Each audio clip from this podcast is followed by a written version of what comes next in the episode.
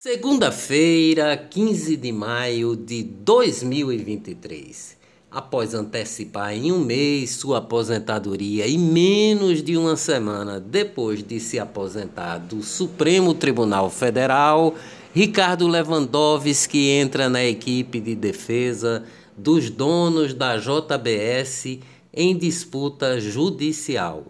Ex-presidente Michel Temer foi contratado pela parte adversária em uma das causas, no entanto, cujas cifras somam 15 bilhões de reais. Os gastos da JBS com a defesa estão na casa de centenas de milhões de reais. A JBS é uma multinacional de origem brasileira, reconhecida como uma das líderes globais da indústria de alimentos. Seus dirigentes, os irmãos Joesley e Wesley Batista, tiveram envolvidos recentemente em escândalos de corrupção, inclusive uma gravação com o ex-presidente Michel Temer, e que foram parar no STF. Com mais de um mil roubos de carro por mês, Recife, é, no Recife, em Pernambuco, a Secretaria de Defesa Social de Pernambuco cria força-tarefa contra crimes. Chuva provoca alagamentos e deslizamentos de terra em diversos bairros de Salvador. Um imóvel soterrou três pessoas. Olá, eu sou o jornalista Ivan Maurício e estas são as notícias mais importantes do dia. Tudo o que você precisa saber para ficar bem informado em apenas 10 minutos. Prefeitura do Recife já assinou o contrato com a empresa construtora que ficará responsável pela obra do Parque Público Governador Eduardo Campos. O novo parque será construído no antigo Aeroclube de Pernambuco, no bairro do Pina.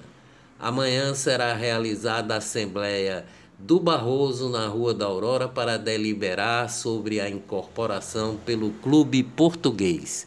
Os sócios do Barroso passarão a ser sócios do Clube Português e o patrimônio imóvel da Rua da Aurora também será do Clube Português. O Barroso foi fundado em 1909, numa época em que o remo no Recife era dominado por ingleses e brasileiros.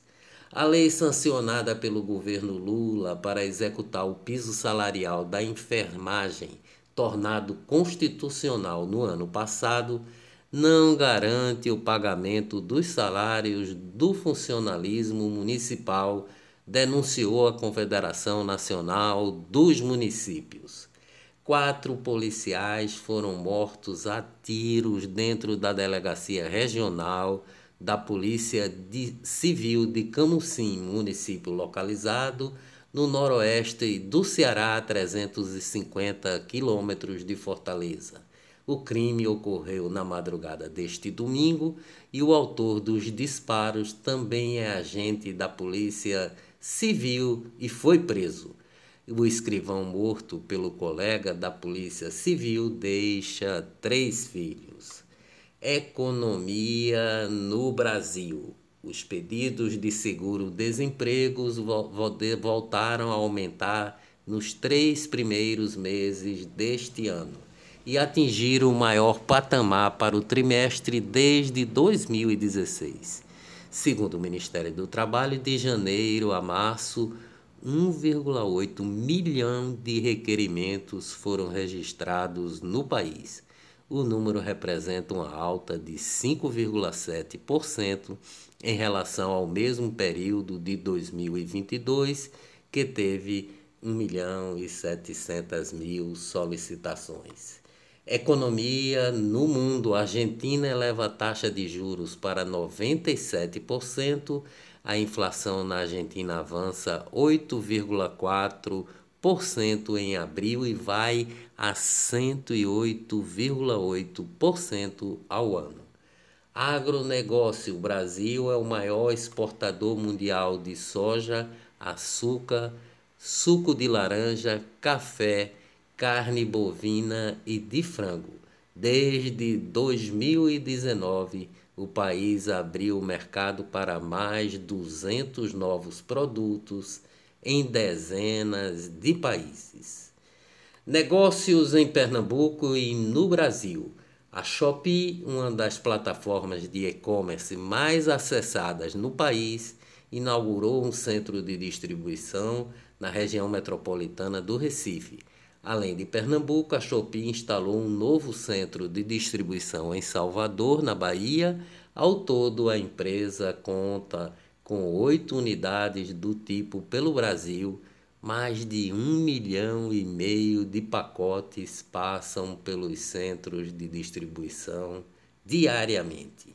Finanças no Brasil. O presidente do Banco Central, Roberto Campos Neto, disse que o dinheiro está caro, a culpa não é do Banco Central, porque é malvado, mas é do governo que deve muito, disse ele em entrevista à CNN.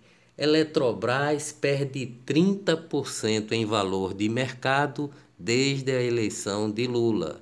No mesmo período, o Ibovespa caiu 6,5%.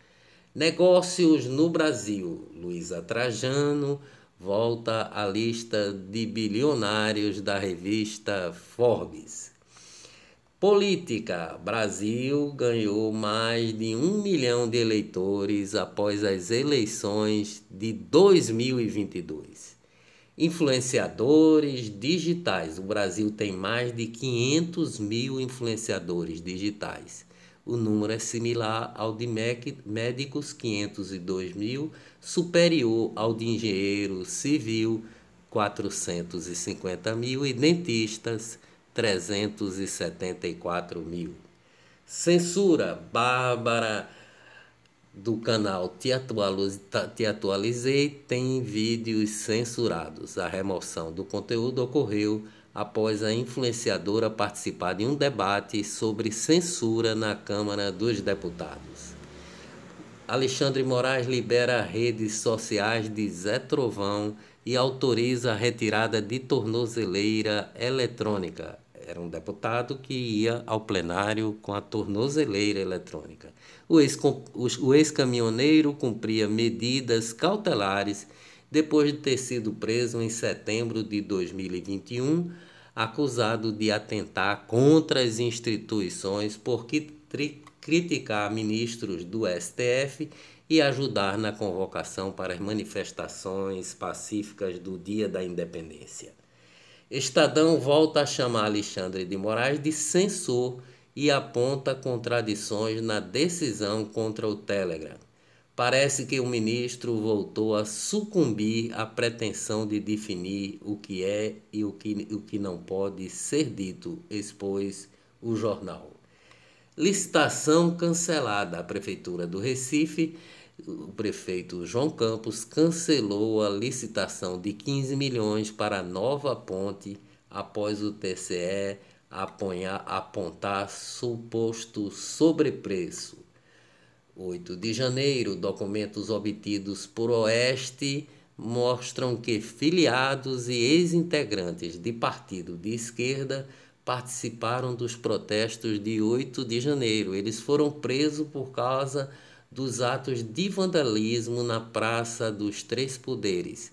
Elisiene Lúcia Arnes, de Foz do Iguaçu, é filiada ao PT desde setembro de 2009. Marina Camila Guedes Moreira, de Barueri, São Paulo, milita nas trincheiras do PCdoB desde 2015. Também é o caso de Elza Pereira da Silva, ligado há 22 anos ao, de, ao denominado Partido Cidadania, ex-PPS, oriundo do Partidão. Depoimento de membros da, de, do Gabinete de Segurança Institucional, GSI, em uma sindicância interna realizada pelo órgão, revelam uma série de falhas de inteligência nos dias anteriores ao 8 de janeiro. Onze militares ouvidos na investigação revelam que não sabiam da manifestação golpista que estava sendo planejada ou que não tinham consciência da dimensão dela, com chance de que chegasse ao Palácio do Planalto, como de fato ocorreu. Suas Excelências, todo mês, cada um dos 513 deputados federais recebem 118.376 reais para pagar a turma de livre nomeação que mesmo sendo mesmo que nem mesmo precisa ser servidor público. Procuradoria Geral da República (PGR) utiliza um montante de 878 mil por ano para manter quatro funcionários à disposição exclusiva dos procuradores e subprocuradores eles são responsáveis por realizar a limpeza constante da frota de veículos utilizados pelos integrantes do Ministério Público, o que inclui um lavador de carro oficial contratado para o serviço. Lute e dias melhores virão com certeza. Até amanhã, se Deus quiser.